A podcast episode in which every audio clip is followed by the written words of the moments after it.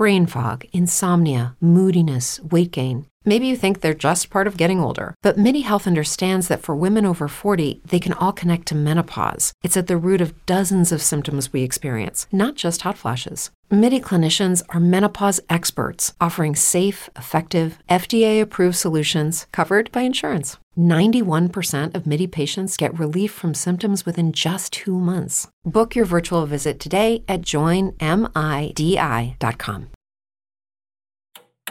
With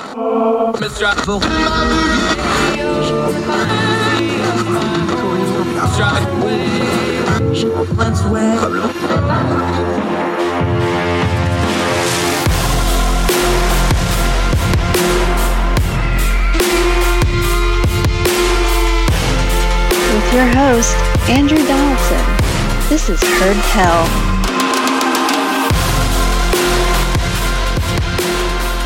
Uh, welcome back to Heard Tell. Okay, this is a topic that I've been wanting to get into on this program for a long time. It's just a matter of trying to find the right entry point because everybody's met that person. They get super passionate about something that's really, really important, and they blast you with the passion. And you're like, okay, that's just, I don't want to do that with this because it's way too important. And yes, this is West Virginia we're going to talk about, but this has applicable principles and problems that will go to any state you want to find anywhere. Kelli Caseman's with me. She's from Think Kids West Virginia. We're going to talk about the C P S system in West Virginia, a big problem for a long time. Kelli, thank you so much for the time. Really appreciate you.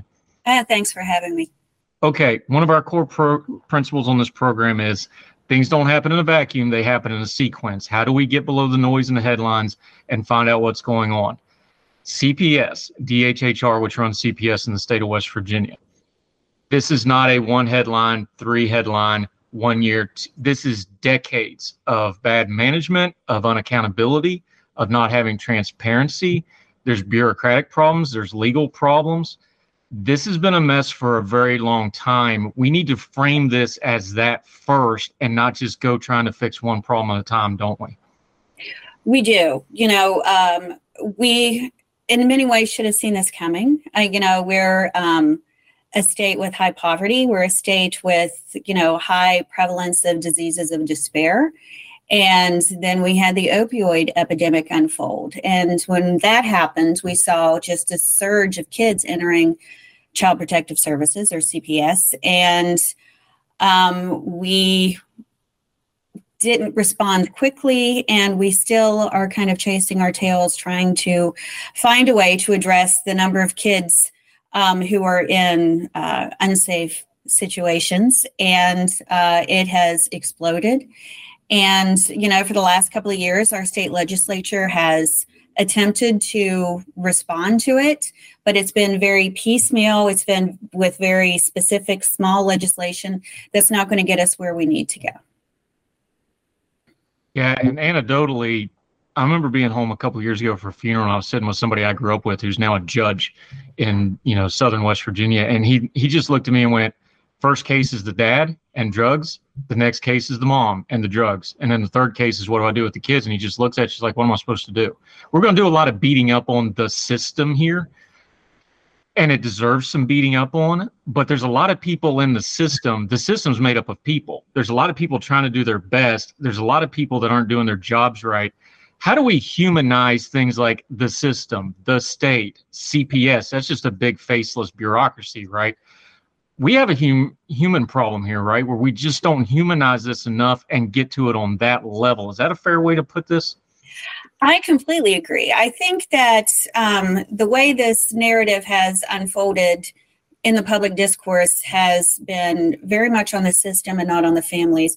And um, I, I think that is primarily because we, you know, there are certain reasons why you don't share the traumatic experiences that kids have, right? So a number of people who don't work in these systems don't really understand what's going on with these kids.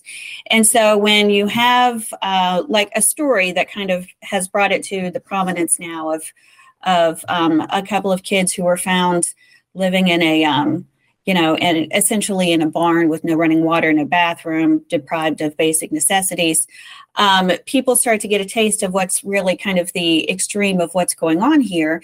And then we, because of, of you know, um, confidentiality, you don't interview the kids, you don't speak to the kids. And then the the uh, focus really goes on broken systems, which uh, what we're talking about today is Child Protective Services. But we're seeing, because of the drug epidemic, we're seeing a lot of broken systems: public education, healthcare, juvenile justice system, and as you just re- uh, referenced, the court system.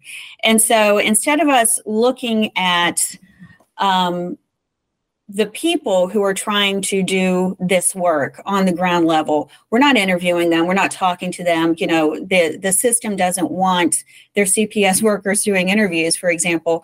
So it's very hard to articulate on the ground level what needs to happen to ensure that these kids are safe. And so the system itself is very self-protective. And I think that's probably the first step that needs to happen, is instead of us saying, well, you know, shrugging and saying the system is doing its best, there's nothing we can do about the prevalence of, of addiction, we need to be saying what we're doing isn't working. And so we need to pivot and look at a better uh, a better strategic plan. Yeah, Kelli Caseman, Think Kids, joining us here. You just mentioned it. The feeders to the system is something that we can address pretty easily, because uh, most people have had some kind of contact with those feeders. You can't use a judicial system to fix the education system, but that's what happens because we're not dealing with the educational issues. The legislature can't fix parenting, although it likes to think it can, and they run on that, but they really can't. The feeder problems, you just mentioned it, traumatized kids do traumatized things. You have an opioid epidemic. Well, if you traumatize a bunch of kids, you've increased their chances of having opioid epidemic. You've increased their chances of winding up in the judicial system. How do we deal about the feeders to the system, the broken homes, things like that? Because you can't just say the system, because you've got these stats and we've been looking at them. The C P S is chronically understaffed. They're chronically underpaid. It's a really, really hard job for the caseworker level. The feeder system is where this needs to be attacked, but that's the thing that people seem to want to deal with the least, because that's the messy end of this. I completely agree. I think that we have uh, narrowed our focus too closely on the systems. If you focus on the system too much, all you're going to do is create a bigger system. So we do more need more C P S workers, but more importantly, we need to find ways to keep kids and families from being introduced to these systems in the first place. So you want to keep these kids out of the courts, you want to keep them out of C P S, you want to keep them out of foster care. And so we really need to be focusing on prevention. We need to be focusing on um, on parent engagement on that local level. You know, I think that you would agree. I, you know, you grew up, you're born and raised West Virginia, as am I. And there was a time when there, I, uh, when I was growing up, that um, communities were more tightly engaged. So, you know, I always say when I got in trouble in town, by the time I got home, um, somebody had called my parents and told them what I was up to. Now we have kids who are incredibly isolated. And um, I think that one of the things that we need to do, particularly with opioid settlement funding, is to funnel that money and ensure that it makes it to the community level and is specific for kids, so they have that one trusted adult that they can talk to. I think that's a great place to start. Yeah, Kelli Caseman joining us. You mentioned the school system. We now have problems with abuse in the school system, though. We have this terrible story of the, the teacher duct taping children. Look, my mom was a special educator. Both my parents were career educators in West Virginia, retired teachers. My mom was a special educator starting in the late sixties. They were the pioneers of this stuff, the stuff they had to go through just to get a classroom space. The education system is supposed to be the safe place for children, especially children coming from bad homes. That's supposed to be where they can get a decent meal and some attention and some love and whatever. But we can't even get that part of the right. So much of the reporting system is supposed to go through the education system because they see those kids more than just about anybody else, especially school-aged children. The education component and their relationship with the C P S system, that's a broken relationship on a couple levels, and that's a force multiplier to the bad in this, both the C P S system and the education system, isn't it? It is. You know, a couple of years ago, we held a um, Uh, a focus group with uh, school staff, school-based health center staff, and C P S workers. And it was clear to me, and this was just in one county, and as you know, in West Virginia, everything really happens on the county level when it comes to uh, public education. And so we were trying to find a way to better communicate between C P S and school staff and the healthcare staff, and there was a lot of animosity there. One of the recommendations we make at Think Kids to try and address child maltreatment is that we really need, um, on the governor's level, a governor cabinet staffer who oversees the, you know, develops a strategic plan and oversees child maltreatment. So there can be someone overseeing all these systems and can force collaboration. And so this animosity between C P S and school staff on the local level, um, somebody has to say, you know, enough. You, you have to collaborate for the sake of the kids. And when that doesn't happen, um, you'll hear many teachers say, I called C P S repeatedly and no one ever gets back to me. And that should just, that should be unacceptable. You know, that is a problem that we've, we've seen bubbling up for many years now, and that definitely needs addressed. And let's be honest here, the reason there's animosity is because those systems feel like they're fighting over funding. So it becomes a funding and a bureaucratic fight instead of, hey, if the education system's broken, that makes the C P S system worse. And if the C P S system's broken, that makes the education system worse. How do we have that conversation? Because when you're talking policy and trying to get the people focused back into policy, which is a lot of the core issue with something like C P S, it just always goes to funding instead of, hey, preventative funding is always cheaper than fix it later funding. And if they're not working together and fighting over the funding on the front end, these kids have no chance. The teachers have no chance. The C P S workers have no chance. That's the conversation we really need to be having, because that's a practical, fixable thing that you could fix legislatively or with regulatory action. But we don't get to that conversation because everybody's fighting over the money, right? That's just the honest truth. Uh, I completely agree with you. I think that um, that's one of the reasons we need somebody in the governor's cabinet, because we have a finite uh, amount of resources in this state. And we have all of these systems Uh, vying for funding when they go to the state legislature. So almost every year, whether it be um, kinship care, foster care, C P S, uh, their leadership goes to the uh, legislature and says, you know, we're trying, here, here are our problems, and it can be fixed with more money. We just don't have enough money to give to every system. What they need to be doing is collaborating and pulling their resources together. Uh, uh, let me give you an example. So um, we have given, uh, the legislature has allocated more and more funding to schools for counselors, for psychologists. Very important, but you and I both know that uh, enrollment is down Uh, in our schools in West Virginia because we're losing population, particularly younger people. And as that money goes, as the population goes down, money goes down, and then um, the first to go are those support staffers. And so it makes much more sense to have a state uh, school policy to ensure that there are referrals to the healthcare system if a child needs help.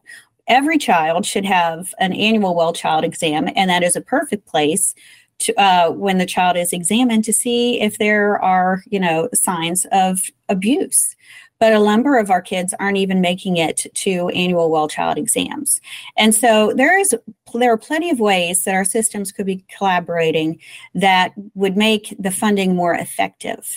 But they have to be collaborating in order for that to happen. And that's not happening, uh, uh, you know, to, uh, to the degree we need in this state.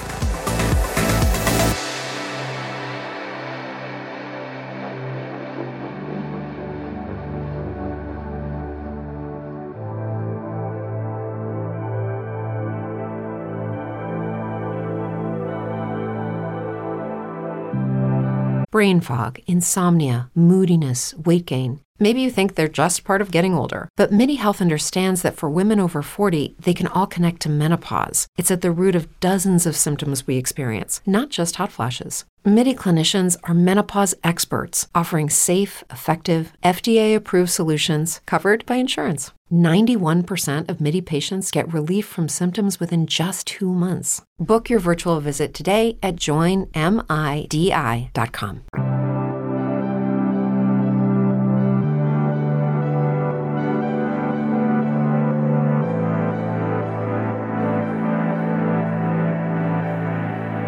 Yeah, Kelli Caseman joining us, think kids west virginia dot org. She also wrote an op-ed that we're going to link to in the Substack notes. Make sure you read that whole piece. one thing you're talking about there is, and what's missing on some of this, and you've been talking about this in social media and your writing, is there's a big accountability problem here, because we we we know the hard way, money alone doesn't fix it, doesn't fix education, doesn't fix poverty, doesn't fix C P S, because you got to have accountability where the money goes and did it get used for what it's supposed to get used for. The D H H R, and I know it's getting to change now because it's getting to, we're going to make it a three-headed monster instead of one-headed monster. We'll see if that makes any difference. But there has been an accountability issue for a long, long time, not just on, well, we have privacy of the kids. We get that, how the upper-ups do things, how the supervision's done things, how the case management is done. You've had good case managers just throw up their hands like, I just can't do my job effectively, and you can't get good people into those jobs like you really need them. There's a huge accountability part. People, we need to understand C P S, you know, we don't think of it like the D M V, but this is the D M V, except it's in charge of kids' health care. It's still a bureaucracy. We have to have some accountability here, and that's a huge problem. Yeah, it, it's it's a problem on, on a number of levels. So as I'm sure you know, we have a um, a relationship with the Department of Justice that in two thousand fifteen, they um, they wrote a letter to then Governor Tomlin saying that we were non-compliant with the um, A D A because we had too many kids going out of state to access mental health services. That was directly correlated with C P S. And so we have that case that is still ongoing. We have a class action lawsuit of kids who have aged out of the foster care system. And so there are many things at play that make our state system less willing to um, share that uh, share that data that we need to be transparent, to make it more of a collaborative effort to ensure that these kids aren't falling through, you know, the gaping holes in our safety net. What are the holes in the safety net? Because I say that all the time too. It's like, well, kids fall through the cracks. Well, the cracks aren't artificial cracks. They're things that didn't get taken care of that should have gotten done. So what are the cracks? Because people, again, you know, they'll just go, well, funding and there's not enough workers. Okay, we all know that. What are the other problems, though, besides just the communication and the lack of services? You know, why doesn't Calhoun County have certain services that Berkeley County has or Kanawha County has and Gilmer doesn't? There's a lot of levels to those cracks, and they're not all the same for all fifty-five counties or for the whole state or, for that matter, for the whole country, are they? No, I, I think one of the biggest problems that we have in the state is that um, we know that there are gaps in the safety net, and we have not spent time trying to find where those gaps are and prioritize them. So some counties, Fayette County, for example, um, has a variety of different services, uh, preventive services, for example, uh, that are crucial to keeping kids from inter- being introduced to the C P S system in the first place, while other counties don't have them. You know, we're one of those states that really prizes uh, local autonomy. And so we, but, you know, data collection is so much easier now, and we really should be looking at collecting data, making it more transparent as to where these gaps are, and then addressing them. And it, that goes back to, like I said, a state strategic plan. You've got to have all of the key players at the table, and you have to force collaboration. And instead of us trying to look at this problem as a one and done legislative session where a couple of laws are passed, you have to look at it as it being a comprehensive problem that's going to take years to fix. And so, you know, there's there's a foster care dashboard here in West Virginia where you can see the vacancies in uh, the C P S system. Um, but you also have to look at um, high turnover in those roles um, and how much training. You know, are we are we Um, compromising on the training of staff just to get warm bodies, uh, you know, in those places. And so there's a lot that c- we could be doing collectively to address some of these issues with C P S. But the first thing that has to happen is that um, our state health department needs to be more transparent. And um, we need to collectively uh, agree that what we're doing as a state isn't working. Yeah, Kelli Caseman joining us. One of the tropes, of course, is, and you just mentioned it, it was people from the outside who go, well, of course it's West Virginia. It's the poverty, or it's the opioid crisis. Okay, we know there's a poverty problem in West Virginia. We noticed. Uh, we know there's an opioid. You just mentioned Fayette County. I went to church in Fayette County growing up. I know that area far too well. Uh, I know the problems in Fayette County. What you're speaking of, though, go, go to Berkeley County, which was in the news last week, um, in the legislature, for that matter. The backlog of cases in Berkeley County, this is the second largest county in the state. It's one of the more affluent ones. This is the D C exurbs, Martinsburg area, for people that aren't familiar. This is not southern West Virginia coal fields, Christmas, and Appalachia stuff. This is where they had to put in zoning laws to not grow so fast because they had double-digit growth. And they can't get this right. What does that say about the whole of state approach you're saying is like, yeah, sure, Fayette County's having problems. McDowell County's having problems, the classic coalfield counties. But Berkeley County, that's supposed to be the superstar future of the state. They can't get this right either. And you have this judge testifying in front of the legislator like, we can't get this right, begging for help if you actually listen to how he was saying it. And I appreciated him doing that. That shows you how deep and how broad the issue is to me. You know, it, it, Berkeley, you know, one of the, the challenges they have, of course, is that people can make more money if they go to any of the states uh, around, you know, the Eastern Panhandle. But, you know, a point I want to make, a few years ago, we so we've done a number of policy roundtables over the last ten years. Ten years ago, if you look at the um, National Child Abuse and Neglect Data System uh, numbers for, say, two thousand eleven to two thousand fifteen, we didn't have, we weren't number one for child maltreatment. You know, we didn't have the highest rate of child victims. We didn't have the highest rate of first-time victims. That really has happened as the opioid uh, crisis has unfolded. And so I think that we need to look at it in the context of this is, this goes hand in hand with the drug crisis. Um, and I think that we need to Use look at the opioid settlement funding on that community level and see how we can plug that funding in to address some of these issues. But back to the point of um, funding, I you know I really worry that this kind of drumbeat for more funding, more funding, and that when there's no accountability, um, it is is just going to be throwing throwing funding at the wall to see what sticks, when you don't have a plan in place. And that that is the biggest problem that we have, is we're not collectively working for a, um, a plan and then to look at, at the evaluation. So we're not coming at this with real strategy. We're kind of coming at this with throwing our hands in the air and saying, you know, this is this is unwinnable unless we get more money. The money's not coming other than the opioid settlement funding. So where do we go from there?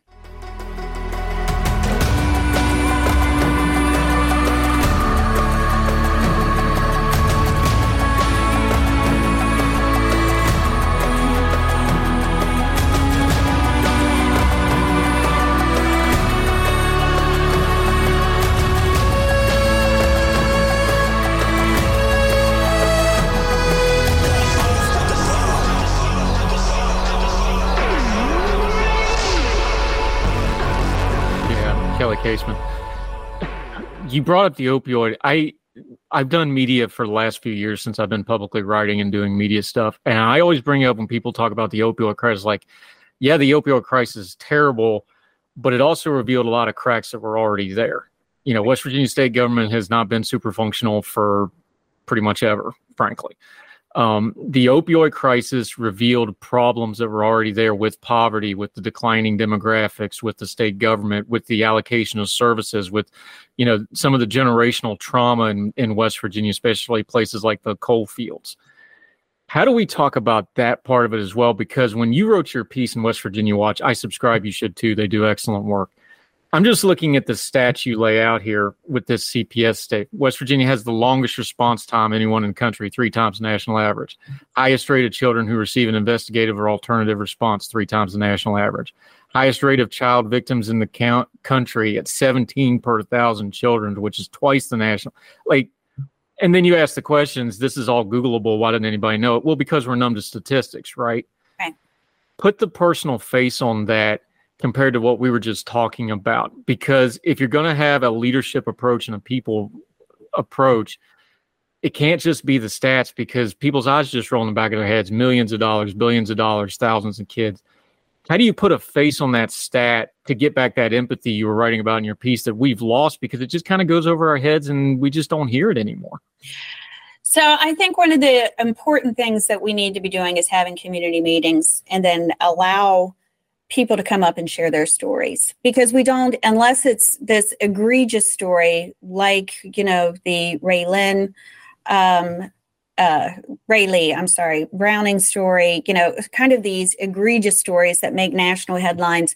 People don't know what's going on. Let me give you an example that I had referenced before. You know, we've held these round roundtables around the state, and probably about seven years ago, five to seven years ago, we had a principal from Boone County who came up to the microphone and in tears and said, um, you know, she was an elementary school principal, and she said, we're having kids who are coming into our school, starting kindergarten, who are not potty trained and are nonverbal.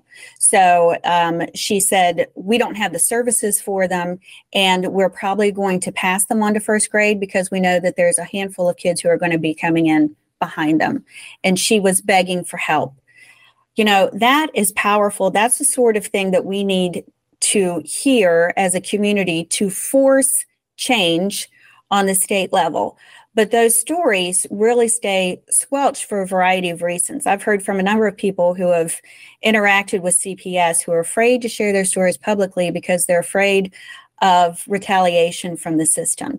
So I think that that's one of the first things that we need to keep in check, and that is retaliation from the systems that are, you know, concerns of people knowing too many of these terrible stories. But if we don't get these stories out, you know, we have to have the the uh, community, the, you know, kind of the public will to force change.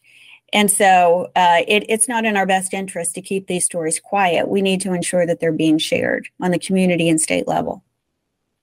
Yeah, Kelli Caseman joining us. Her piece is at West Virginia Watch. We're going to link to it. Make sure you read the entire piece. Also got a couple of links in there, like the maltreatment report for twenty twenty-one. You'll want to read those stats for yourself.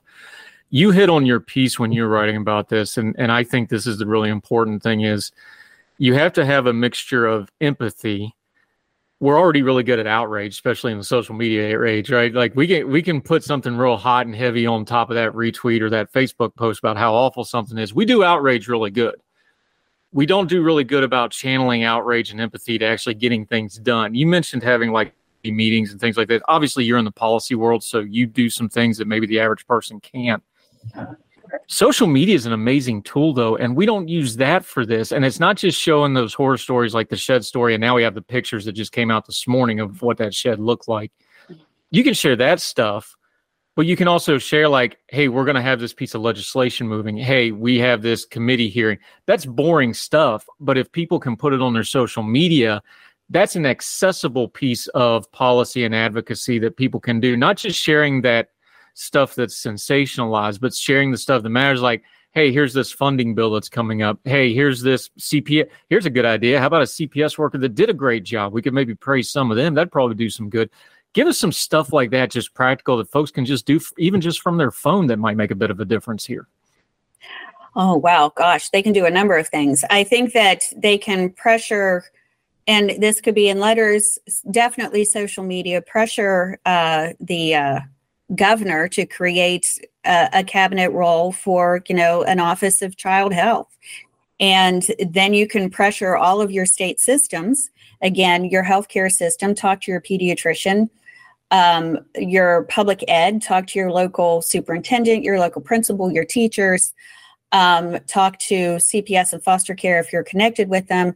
Uh, your court system, talk to your local judges and say, you know, we've had enough. We have a problem with child maltreatment and more needs to be done.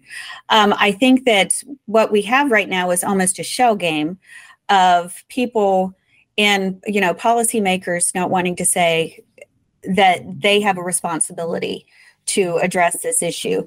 We all have a responsibility to address this issue. So they can hold these people to the, you know, feet to the fire and say, what are you doing? How are you addressing it on a local level? How are you addressing it on the state level? And then um, instead of just blaming the systems, which you're exactly right, there are good people in it, but the systems are very slow and not reactive, um, to forcing at least a, a collective agreement that we as a state do not um, accept the rate of child maltreatment. We don't want to be known as, you know, the highest rate of child abuse in the country. And then uh, force at least a public dialogue. I think that's really where we need to start.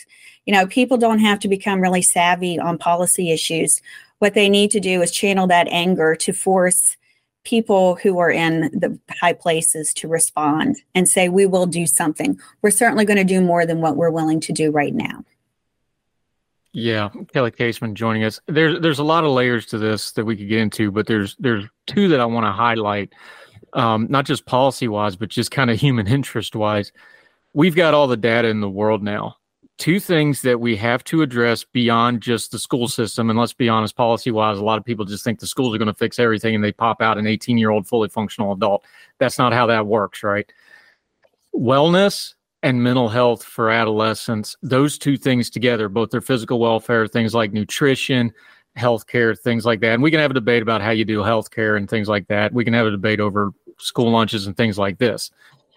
That healthcare and mental health component, when you're talking about the opioid crisis, when you're talking about child poverty, when you start talking about traumatized kids, there's no way you're going to fix these problems unless you have a mental healthcare component to supplement what the school system and C P S or whoever else is trying to do anything.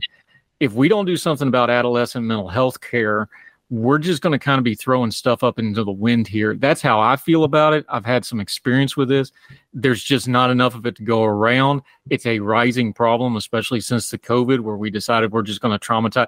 Good, bad, or indifferent. Maybe we had to do some of it, but we traumatized a generation of kids. We just did. That's just the facts.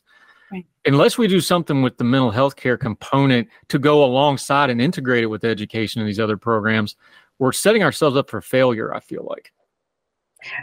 Uh, I couldn't agree with you more. We um, at Think Kids have been working on this. Uh, you know, it's not it's not just a West Virginia problem, the lack of mental health care for, for uh, the pediatric population, particularly adolescents, is a national problem. It's certainly one here in West Virginia.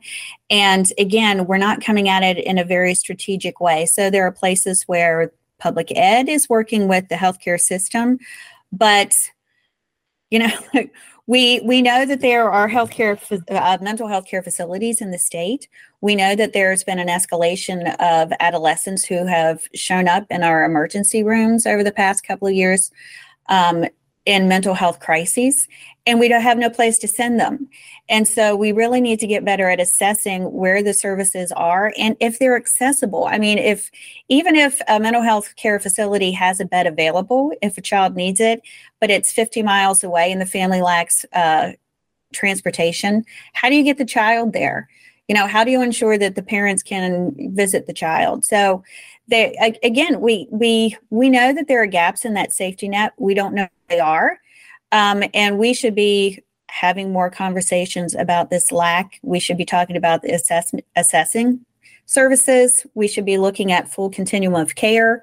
Um, and then we should be prioritizing and addressing them collectively, not just the system, but communities as well. Because, you know, Fayette, I'll go back to Fayette County. Different counties uh, have different priorities. And some counties really do prioritize. They they recognize that, you know, we our communities have deteriorated deteriorated because of the drug epidemic, and they've tried to respond, and they've got some really good things going on, like the ICE model. I don't know if you know about that, but you know, it's if if that can be replicated. But the problem is we're not having these dialogues of what's working on that community level so they can be replicated in places around the state.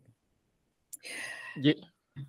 And there's different ways to do it, too. You, you mentioned Fayette County's done this. Nicholas County did this about a year ago. They started trying to integrate um, drug rehab and the C P S system with the probationary system. And the idea was, well, you put your family back as part of your probationary system and as part of getting your rehab done.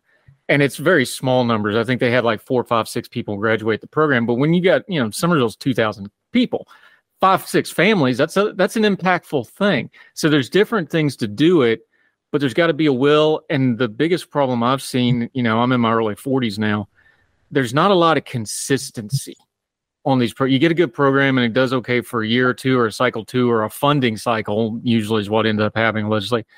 How do we get consistency? I know this all goes back to leadership, whether it's political leadership, community leadership, but consistency is so important on all of these matters, because when you're dealing with traumatized people, people with addiction issues, traumatized kids, the education system, that's a big problem. We don't have any consistency. You're right. So a number of these programs that pop up uh, for better or worse around the state are grant funded.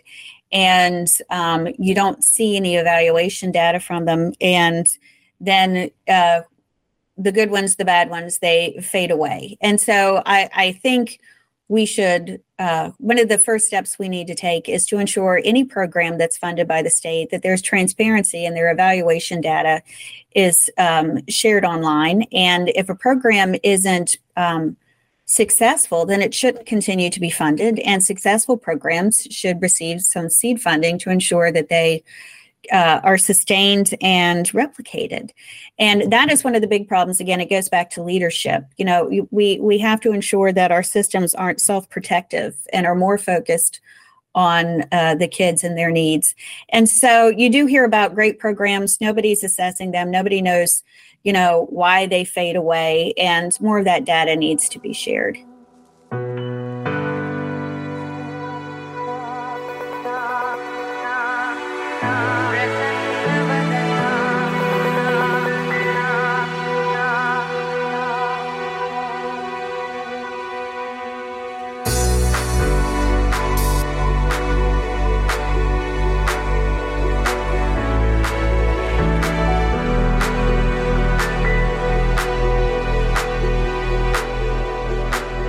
Yeah, Kelli Caseman joining us. You ended your piece with something that I think is important. We are in an election season, which seems to be constant anymore. But you said every politician on the campaign trail should be asked, what are you going to do about child abuse and neglect victims? Um, C P S is a government program. That means our elected leaders are in charge of it, the legislator, the governor, whoever they appoint to do certain things. I think that's just the core truth of this, though, is elected leaders, they got a lot on their plate. This is one of those things they want to fix enough to just get it out of the way so that they don't have to deal with it. And I'm not even being mean about it. That's just the nature of the beast. This is something that we have to, we, the people, the normal folks, the non-elected folks, this is something we're just going to have to try to make noise on. And that's the only way you're really going to get to see any movement, isn't it? I agree. It, you know, it's, it's, uh, really unfortunate but true that almost everybody running for uh, elected office will use kids as as a prop, right? So they say, you know, I care about the kids, I'm going to do something. But once they get into office and they see just how complex and how difficult it can be, uh, you know, getting stonewalled by systems, um, they give up. You know, I've had legislators say to me before, you know, I don't want to talk about foster care this year. I don't want to talk about C P S this year. We talked about it last year. We can't talk about it every year. Of course, you need to talk about it every year until the problem is fixed. You are, you should be required to talk about it every year. And so we really do need more people, like I said, holding their feet to the fire. People do need to be taking to their social media and talking more about this, making an issue so it doesn't just bubble up every few years and people just seem surprised that it's happening. You know, if you if you do a Google search of West Virginia kids on a daily basis, you see that this isn't, you know, uh, um, an issue that happens once every few years. It's happening weekly. And so, you know, if if that angers you, which it should anger everyone, you know, don't just get mad about it, do something about it. Yeah, Kelli Caseman joining us. We're going to link to her think piece. I'm also going to link to those news reports we talked about. That'll all be in the Substack notes, heard tell dot substack dot com. It'll also be on our social media. You just said it, so let folks know where they can follow and keep up with you. Let them know what Think West Virginia kids and others are doing about this thing. Let folks know where they can keep up with you until we get you back on the program again, because we're going to keep talking about this very important issue, because I don't think it's going to go away anytime soon.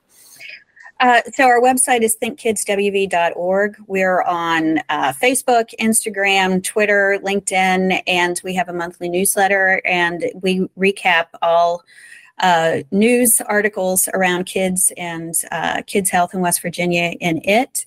And I highly recommend that you subscribe to that newsletter, and then you can get a really good picture of what's going on with kids' health around the state. Be important too as we get ready to go do another legislative session too. They'll be updating on that thing. They also have other stuff on there like child hunger, mental health, things like this. There's a great piece in there about uh, grandparents taking care of kids. We didn't have time to get into that, but it's a very important issue. Kelli Caseman, thank you so much for the time today. Really appreciate it, ma'am. Thank you, Andrew. Yes, ma'am. All the music on Heard Tell is provided under a Creative Content license from monster cat dot com. Somos la máquina.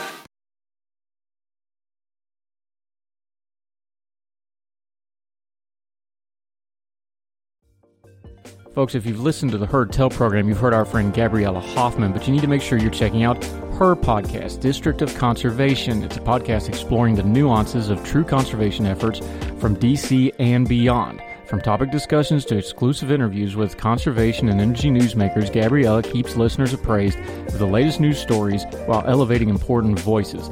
Listen to the District of Conservation on Apple Podcasts or wherever podcasts are played. Folks, you've heard of Ethan Brown on the Heard Tell show a couple of different times, but if you're interested in learning about how to discuss things like climate change without all the politics and doom and gloom, head over to his podcast, The Sweaty Penguin. Sweaty Penguin is a late-night comedy-style climate podcast working to add nuance, critical thinking, humor, and hope to the climate conversation. They got over one hundred episodes already, breaking down weekly news stories and specific topics, from the vanilla to the A D H D to the international accountability to orangutans. Yes, I know, it's a comedy thing, so just go with it. But each time, exploring different ways we can make progress on these issues while still helping the economy, health, security, and everything else we care about. If you feel overwhelmed, exhausted, or excluded by today's climate change discourse, this is the podcast for you. Find The Sweaty Penguin wherever you get your podcast or at w w w dot the sweaty penguin dot com.